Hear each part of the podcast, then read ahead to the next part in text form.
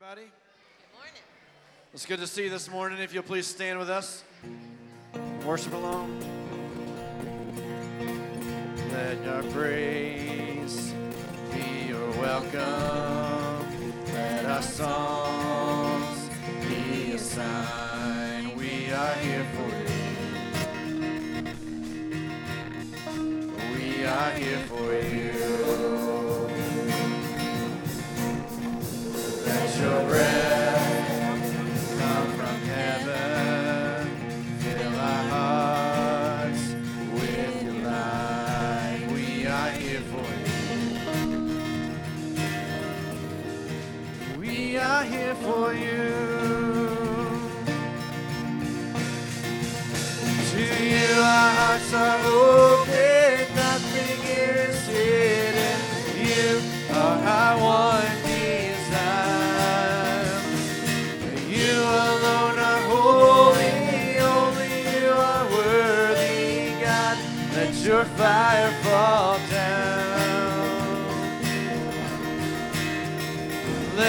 Shout be your anthem, your renown. Fill the skies, we are here for you. We are here for you. Let your word move in power. Let what's dead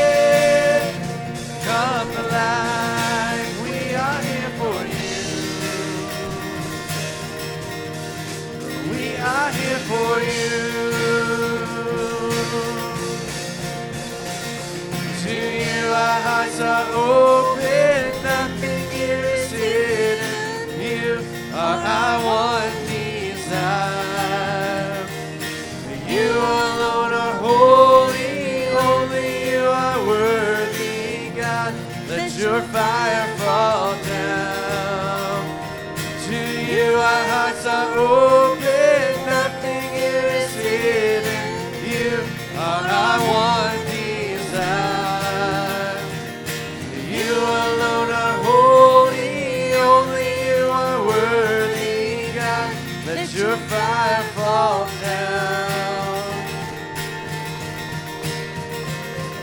Let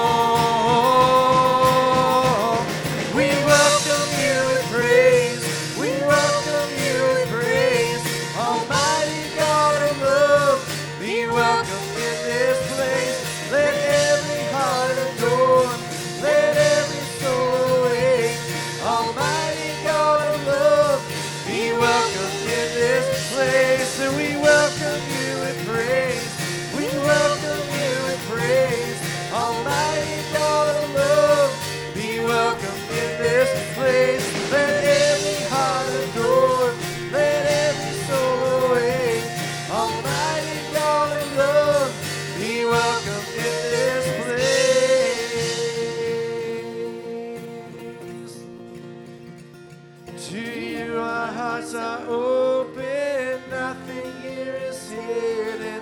You are our one desire. You alone are holy, only you are worthy. God, let your fire fall down. Let it fall.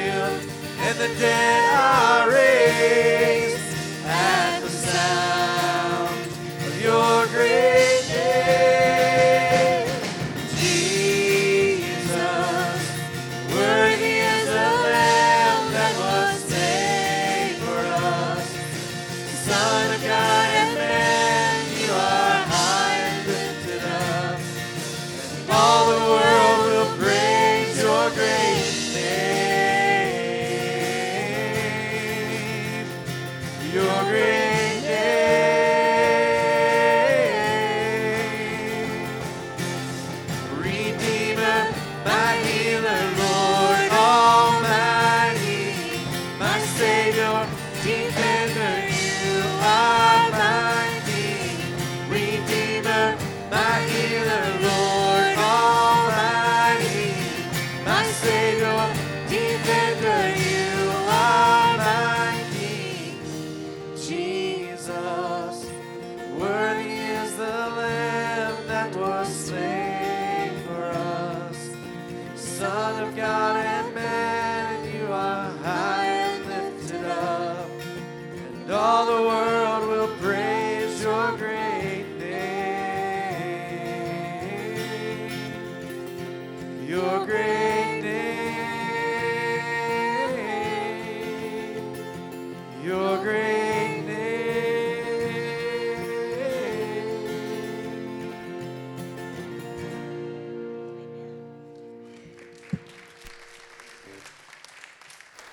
Amen. We are here to worship that great name, King Jesus. We're glad that you're here. While you're standing, would you take a moment and welcome those around you?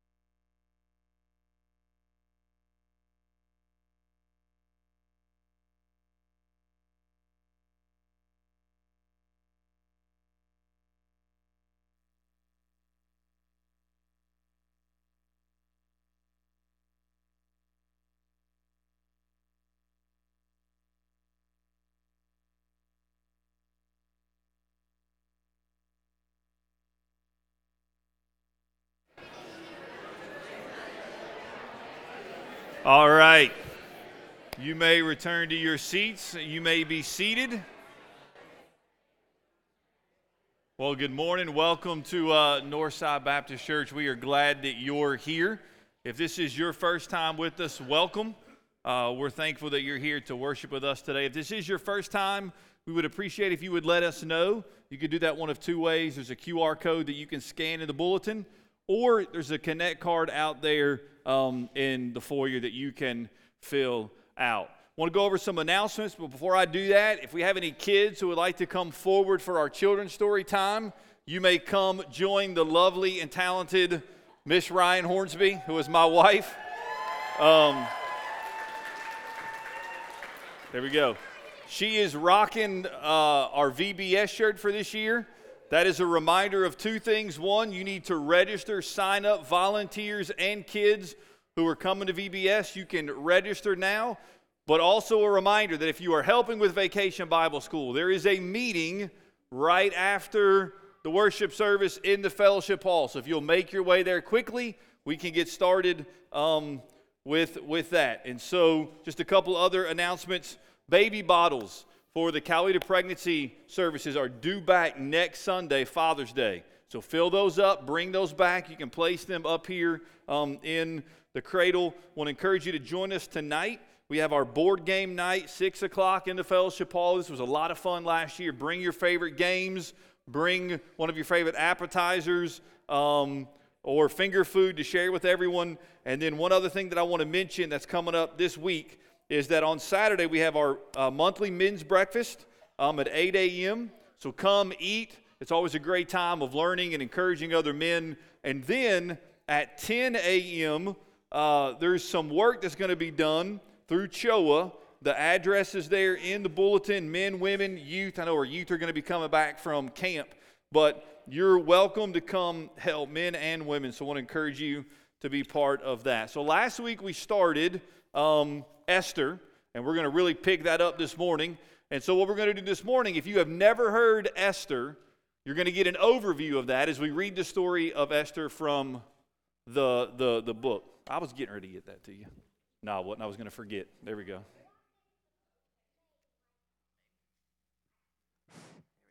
we go. Okay, so our story today comes from Esther 1 through 4, and the title is More Than a Pretty Face. So let's find out what's going to happen.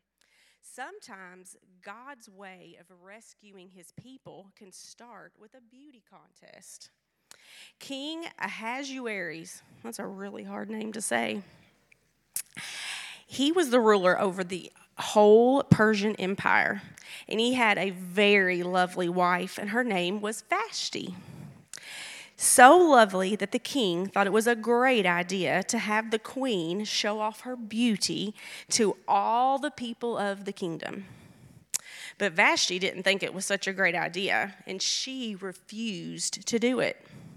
She refused to do the king's personal parade. This made the king very angry. So he decided it was time for a new queen.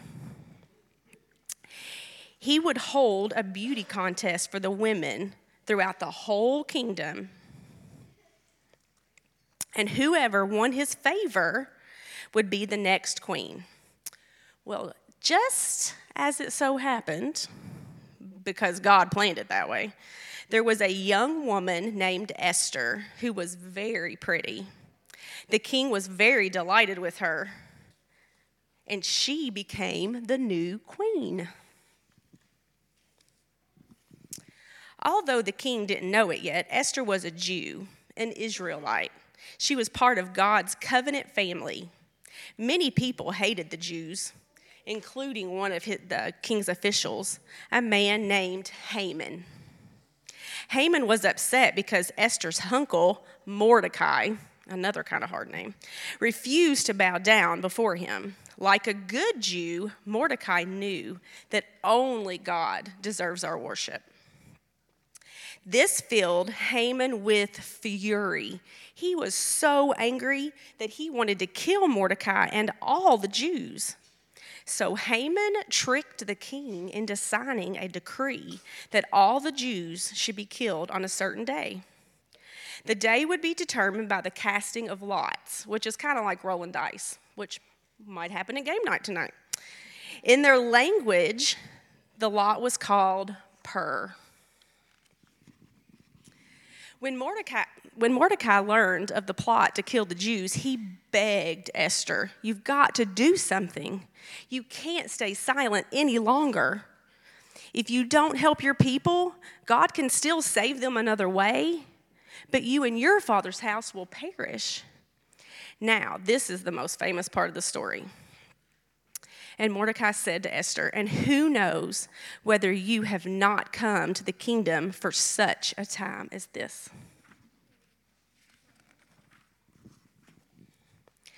We can't always see God's plan, but we can see where He places us. And when we have an opportunity to do the right thing, we should always take it. Esther knew that going before the king was very dangerous, but she decided that she had to do something. If I perish, I perish, she said. Wow, she was a brave queen. So Esther and Mordecai came up with a brilliant plan to trick Haman at his own trickery. They invited Haman to a meal where he thought he was going to be honored and recognized. But he ended up being exposed as a liar. When the king saw Haman's lies, he killed Haman instead of killing the Jews.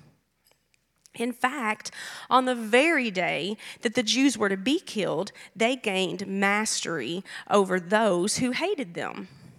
The Jews celebrated with a feast of Purim because God had worked all things for their good.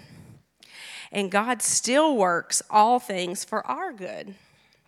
He is in control of everything, from lots to dice to royal banquets and even even beauty contests, too.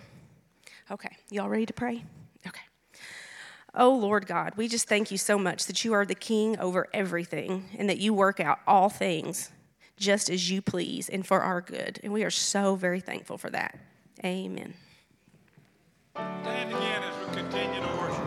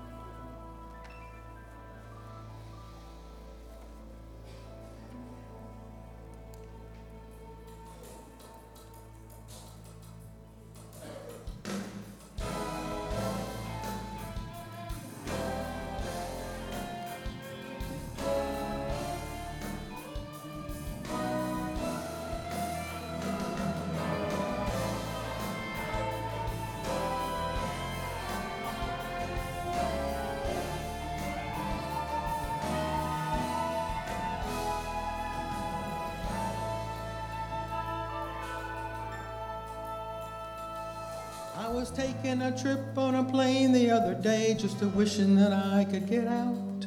When a man next to me saw the book in my hand and asked me what it was about.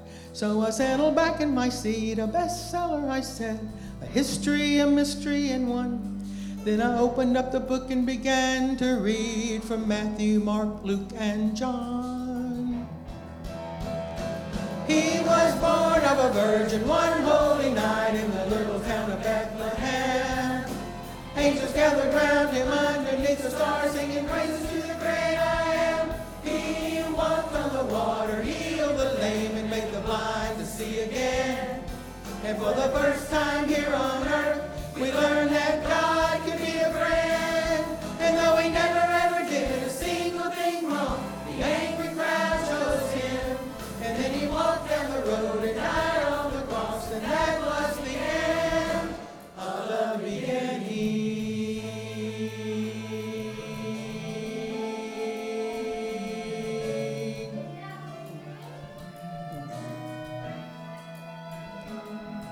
That's not a new book, that's the Bible, he said, and I've heard it all before.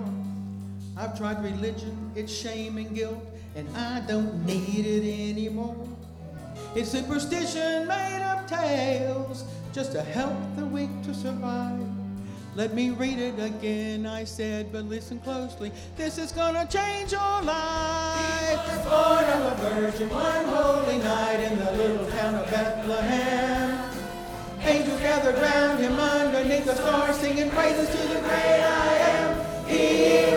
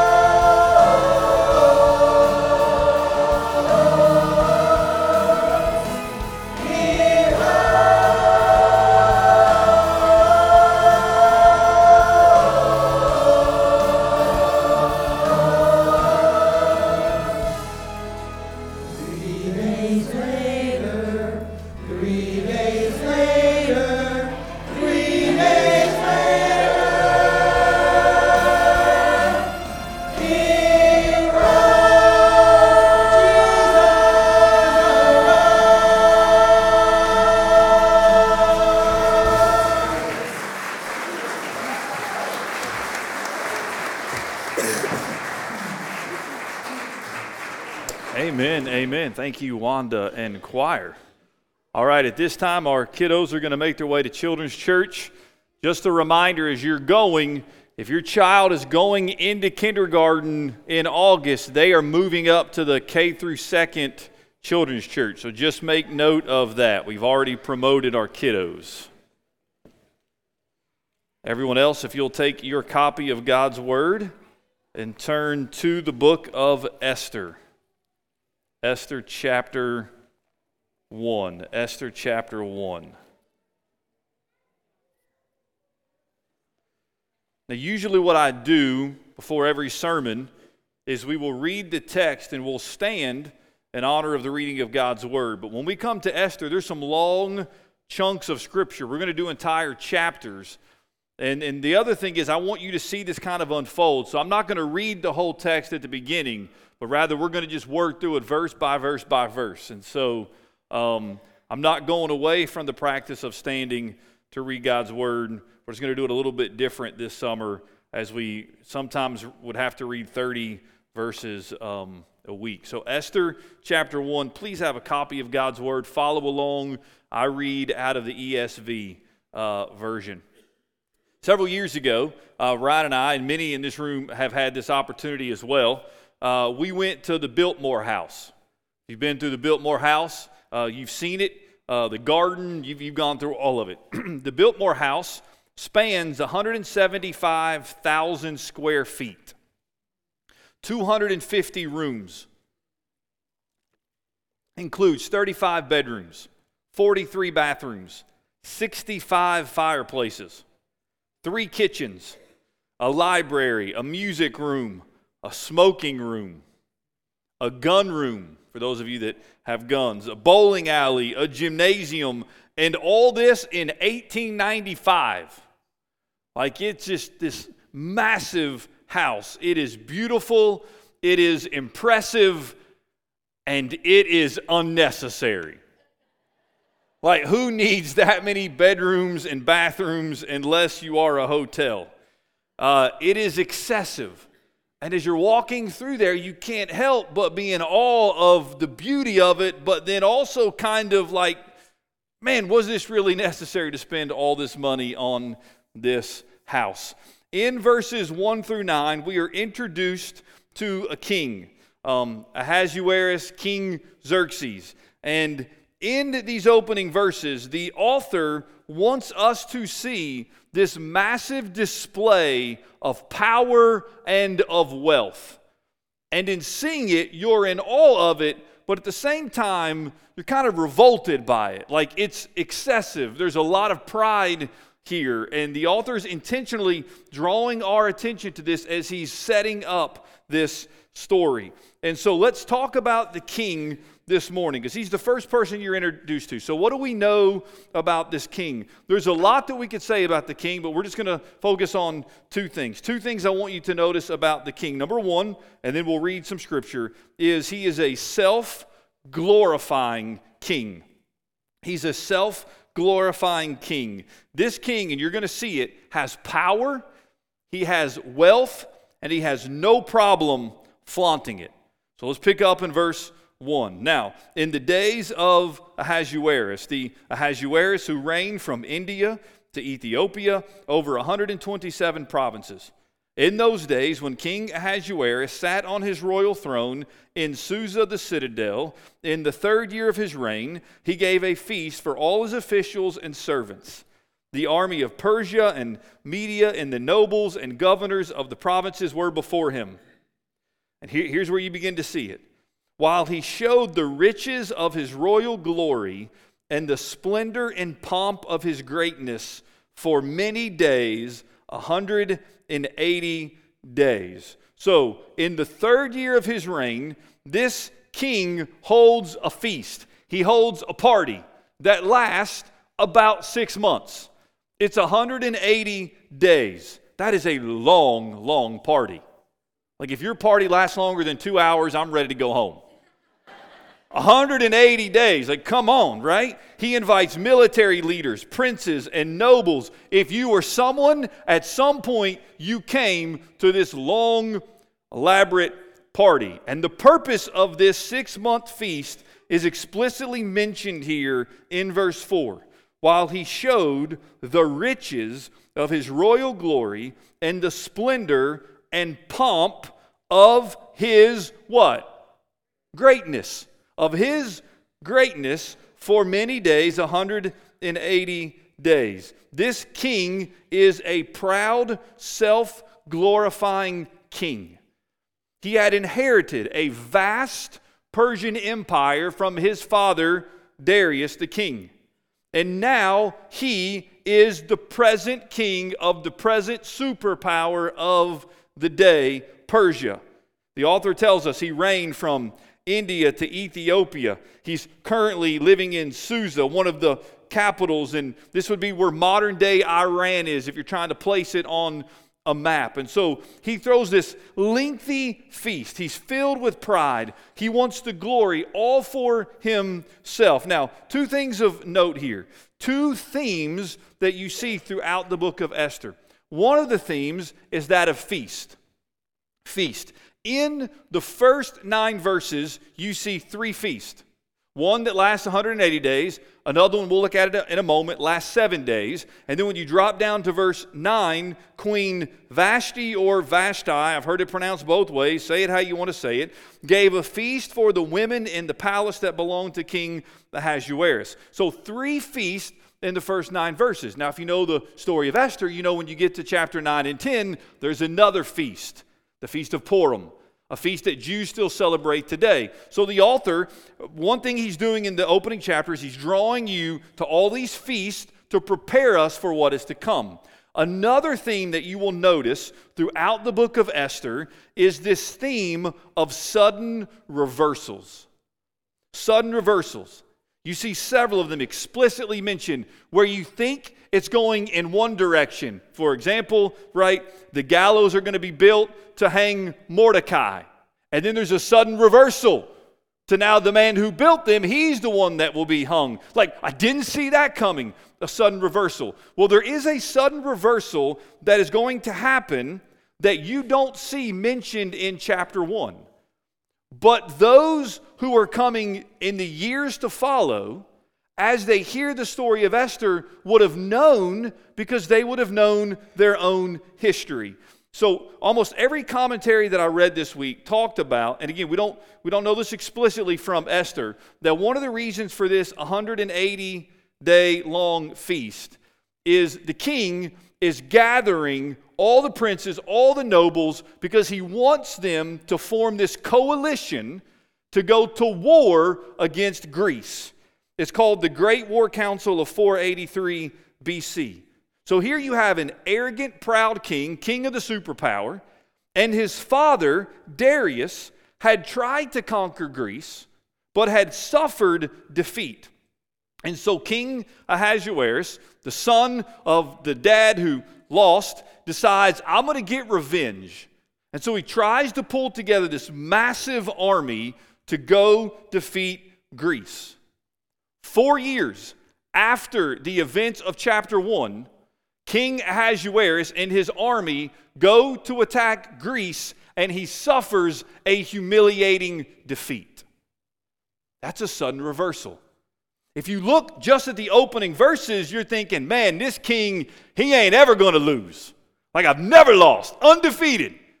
But he's going to suffer a humiliating defeat at the hands of Greece.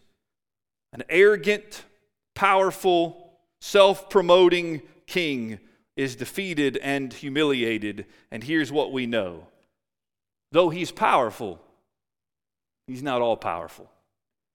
Powerful, but not all powerful. And he will suffer a loss. So he's a self glorifying king. Then we notice he's a self indulging king. If 180 days wasn't long enough for a party, he decides, hey, let's throw one more. This one only lasts for seven days.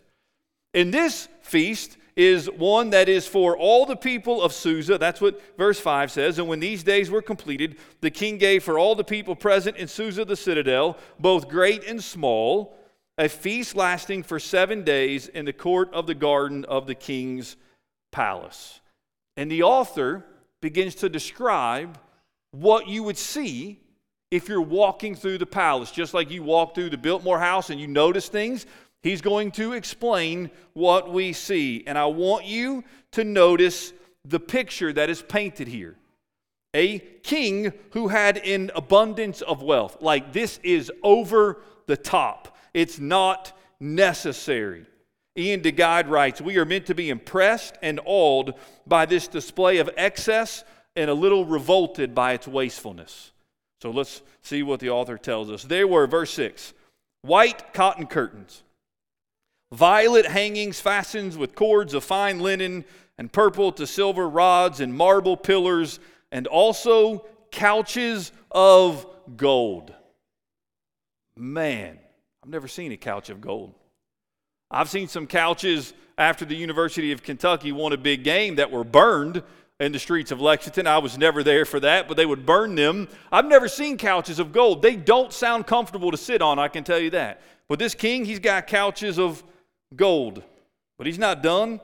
And silver on a mosaic pavement of porphyry, marble, mother of pearl, and precious stones.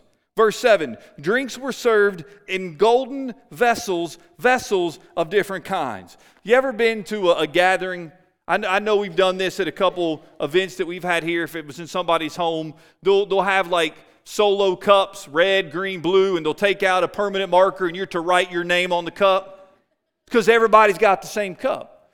Now, what the author is wanting us to know here is that in this feast, everyone had a different cup.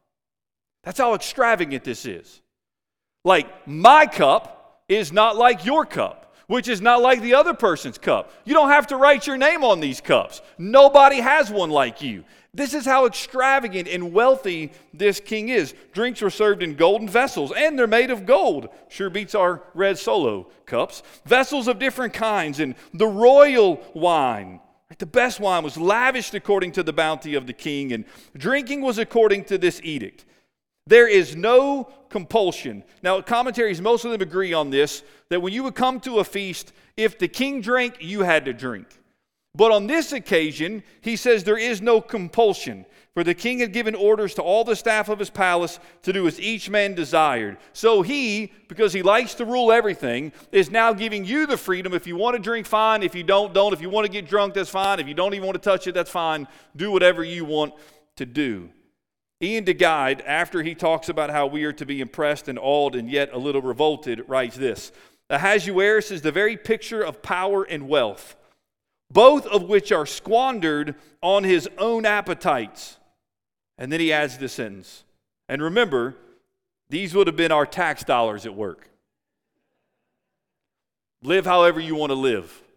But once it's my money, my tax dollars, let's not waste it on a bunch of stuff. Anybody relate to that in the country in which we live? like excessive spending. We don't need to do all that. And so we're to be in all of this. Now, one of the commentaries I thought made a really uh, helpful observation here. When you read the first eight verses, what do you notice? You notice a man, a king, who really wants to be God. He's got all the power, all the possessions, all the wealth, right? He's flaunting it. He wants total control. What do you not notice in these first eight verses? Any acknowledgement of the one true God being the supreme, all powerful God.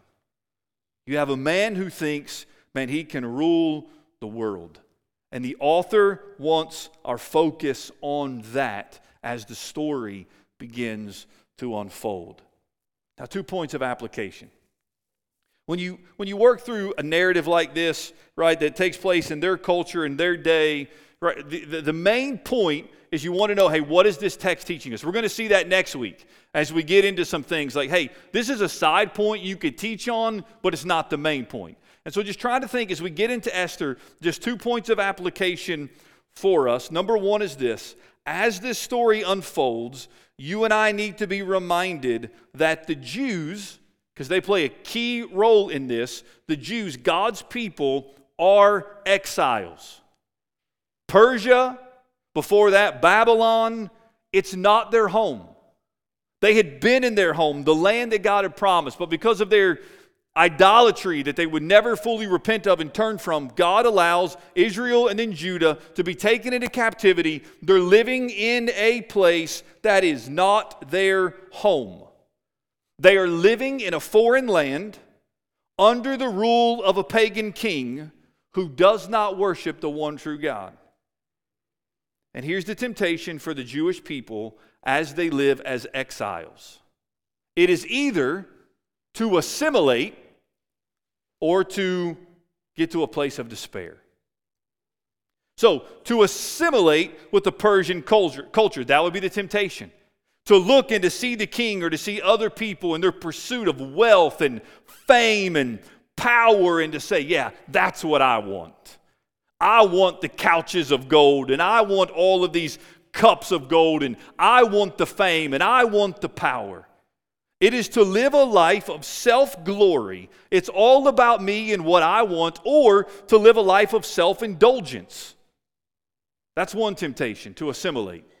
The other temptation is to come to a place of despair, to lose heart, as you see the godlessness around you. Church, in 2023, the temptation is the same for you and I. Hear me. As much as I love this country, this is not my home. It's not my home. I'm a exile. I'm a sojourner. I'm just passing through until the day in God's sovereign providence he calls me home where I will live with King Jesus forever and ever and eventually will rule with him, live with him in the new heavens and the new earth. So I'm here temporarily. And as I'm here as a follower of Christ in this country, the temptation is to do one of two things to assimilate or to come to a point of despair. To assimilate, to become like the culture around us, to run after power, to run after wealth, to run after fame, to adopt, hear me, the culture and the practices of the world around us. And this month, the month of June, Pride Month, is really a month in which the world is trying to force you and I to be like the world. You can't, brothers and sisters, escape it. Ryan and I just spent three or four days in, in Florida. On the way back yesterday, flying back in to the Atlanta airport, and some of you work at the airport, getting on the train to come back to the main terminal, as we're passing, you see that the Atlanta airport is a pride airport, and, and there's the flag. And some of you, you work there. You're like, I don't want it to be that way, but you're not in control.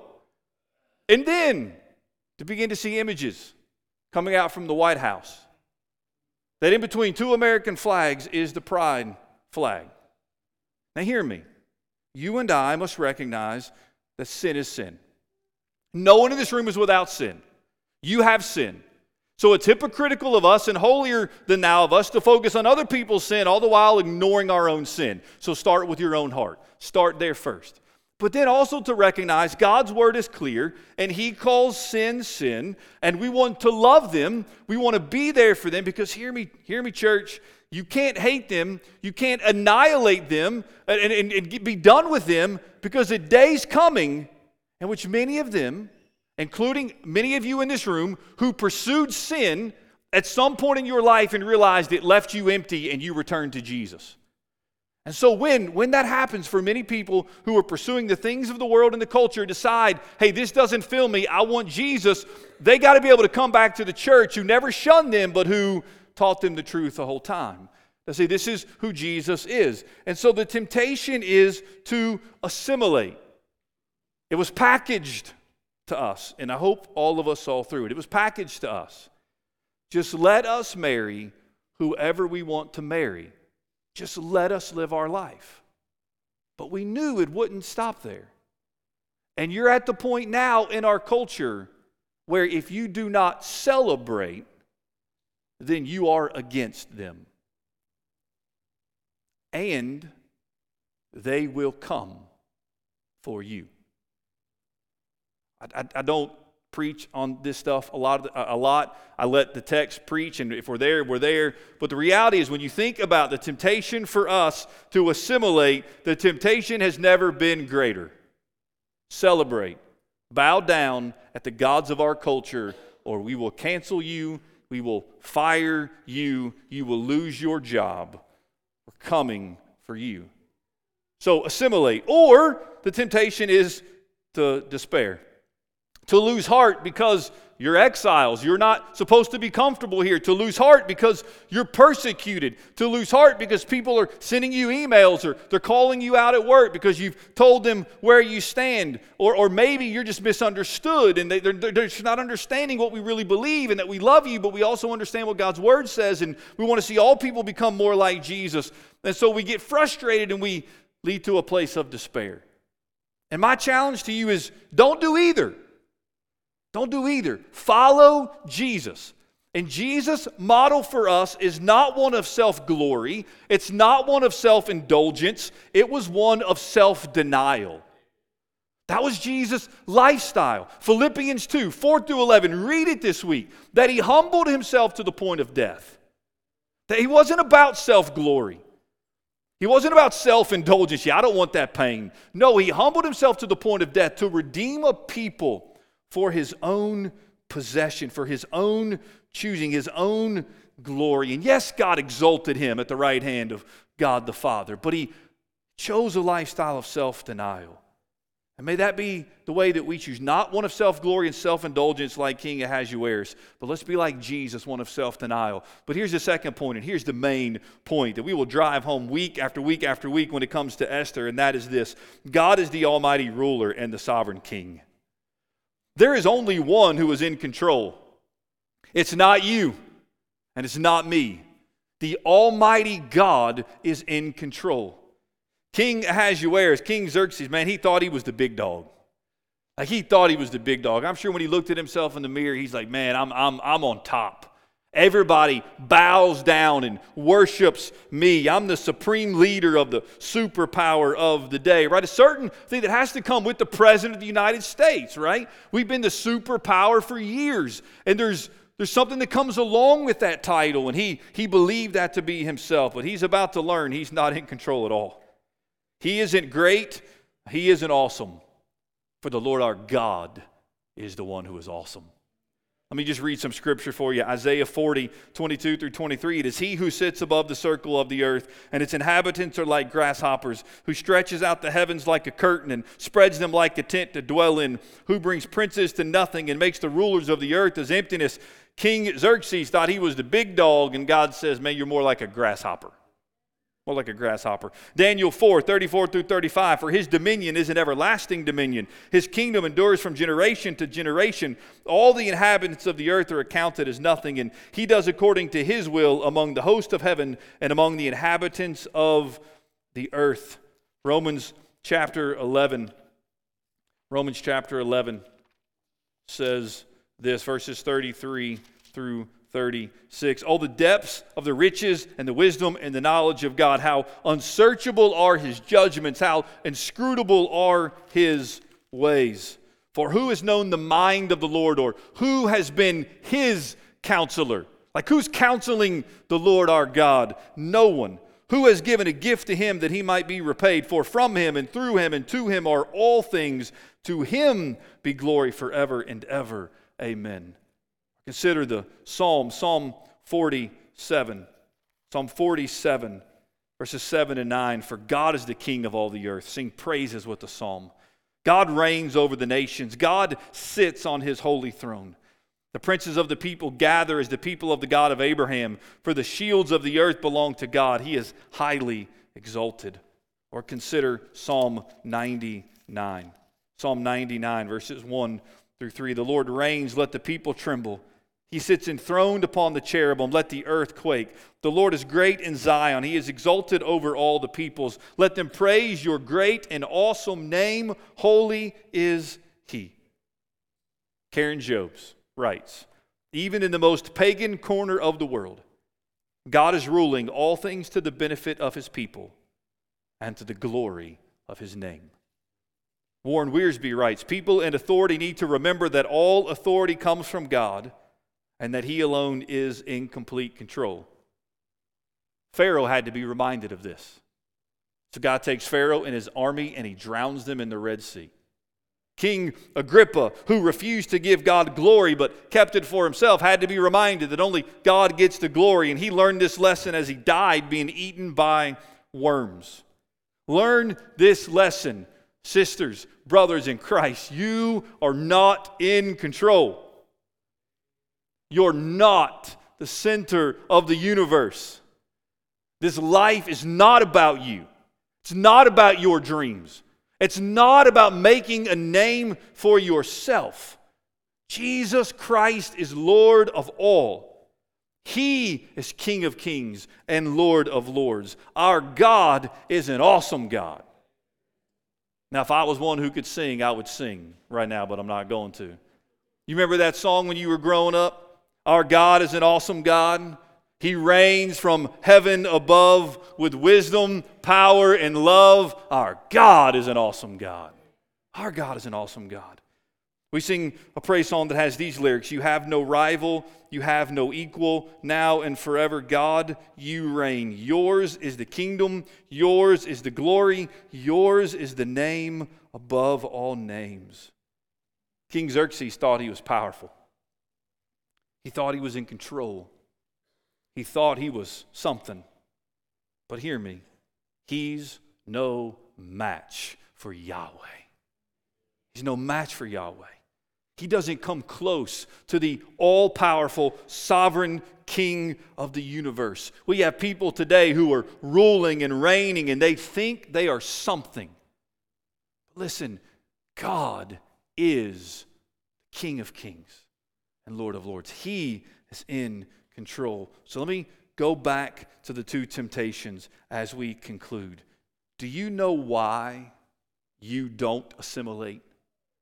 Do you know why, somebody who claims the name of Jesus, who has the banner written over his life, follower of Jesus, do you know why you don't assimilate? Why you don't become like the world? Why you don't become like the culture? Because listen to Psalm 99, verse 3. It says, Holy is he. Holy is he. And in First Peter, Peter tells us that you are chosen, that you are holy, a holy people, that you are a royal priesthood, a people for God's own possessions to declare the excellencies of him who called you out of darkness and into his marvelous light. It says in Scripture that you are to consider right, the Lord our God in your hearts holy. Why? Because He is holy. And you have been called out of that darkness and out of sin, and you have been set apart. You're never to look like this world. And if you want to look like this world, then you're never going to really follow Jesus. Because to follow Jesus means Jesus is holy and I want to be holy, not holier than thou. It's not your job to clean them up. You can't. Your job is simply to point them to Jesus Christ and the truth of His Word and to say, hey, I have sinned too. And Jesus has saved me from my sin. Because I once was self indulgent and self glorifying, but God rescued me out of that. And now, because He is holy and He is in me, I abstain from the passions of the world. I say no to the things of the flesh because Jesus died to set me free. We're holy. We're to be holy. It's why we don't live like the world. But hear me, I also don't want you to lose hope. Why? Because Psalm 99, verse 3 says, Let them praise your great and awesome name. You know why you don't lose hope? Because you serve a great and awesome God. Who, when, when you think the world is falling apart, when you think this person is in complete control, when you think, God, you're not doing anything in my life, God sits enthroned in the heavens. And he is ruling and reigning in all things, in all ways, for his glory alone. He's the all powerful, sovereign God. And as we're going to sing in just a moment, how great is our God. He is great and He is worthy of your praise. So stand fa- fa- fast in that, remain steadfast, stand firm in the sovereign power of God, knowing that He is using you at this moment. Humble yourself, confess your sins, turn from them, and run to Jesus and be saved. Would you close your eyes and bow your head? Father, I pray right now, Lord, that we would recognize at this very moment that you are the sovereign, ruling, and reigning God, which means you know all things. You know our hearts. You know the sin in our hearts right now. You know our sinful thoughts, our sinful deeds, our sinful actions. And Father, it would be foolish of us to think that we could hide those from you. So, Father, right now, would you just bring us to a point of confession and of repentance? If we are choosing self glorification or self indulgence rather than self denial and walking with Jesus, then would you bring about that change in us right now? Cause us to fall before you in confession and full dependence upon you, knowing that you will cleanse us of our sin. Father, you are the sovereign God, and you will empower your people. If you call us holy, God, you recognize we can't be holy in our own strength. And when you say, Be holy as I am holy, God, you will give us what we need to be holy. So, Father, help us today if we're losing heart, if we're tempted to assimilate, help us to stand firm, to stand fast upon your word and upon the promises of your word. And a culture, God, that is becoming more and, and more dangerous to resist, as we'll see next week. Resistance is costly. It cost Queen Vashti the very, the very crown because she resists. And we see that it could have cost Esther her very life to resist a, a, a royal decree. And Father, if we resist the culture, if we say no to the culture, we need to recognize it may cost us everything. And God, we ought to be willing to let all of that go. Because in Christ, we have what no one can take from us, which is an eternal life and eternal hope in Jesus, a king who is not like King Ahasuerus, but is the exact opposite of that king. And Jesus, we pledge our allegiance to you and to you alone. So, Father, as we sing, how great is our God. Oh Lord, may this not just be lip service, but may we, from the bottom of our hearts, acknowledge right now that you are great and awesome God. In Jesus' name we pray. Amen. I'm going to ask you to stand. The altar is open if you need to come. If there's a decision you need to make, you come forward. But let's just worship the Lord our God together as a church family.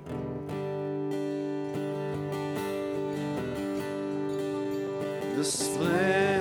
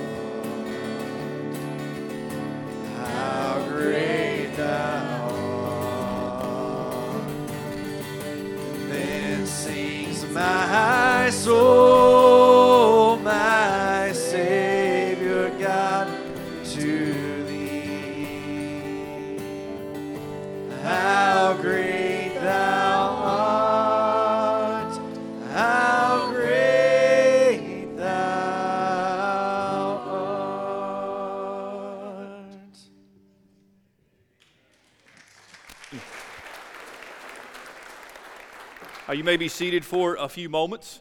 Want to have a sweet family? You guys come up here with me. Just a portion of their family. The other, the others are in children's church. Oh, oh wow! Look at this. All right. All right. So I'm going to introduce them, and then I'll let you introduce the other five because I don't want to get names wrong. I know most of them, but all right. So this is Chris, and then that is Tiffany. Merc- Mer- Mercure, Mercure. Um, so, so many of you know them. Um, yeah, so they're there. You go. They've been visiting for a while, but part of their faith story in, involves Northside Baptist Church, and so you'll get to hear that at some point. Uh, but Chris and Tiffany are both born again believers in Christ, follower of Christ. They followed him in baptism. Chris was actually baptized here at Northside in 2012. Is that correct? And so they're coming this morning to join Northside, to partner with us in what God is doing. And so, would you rejoice in that decision with them?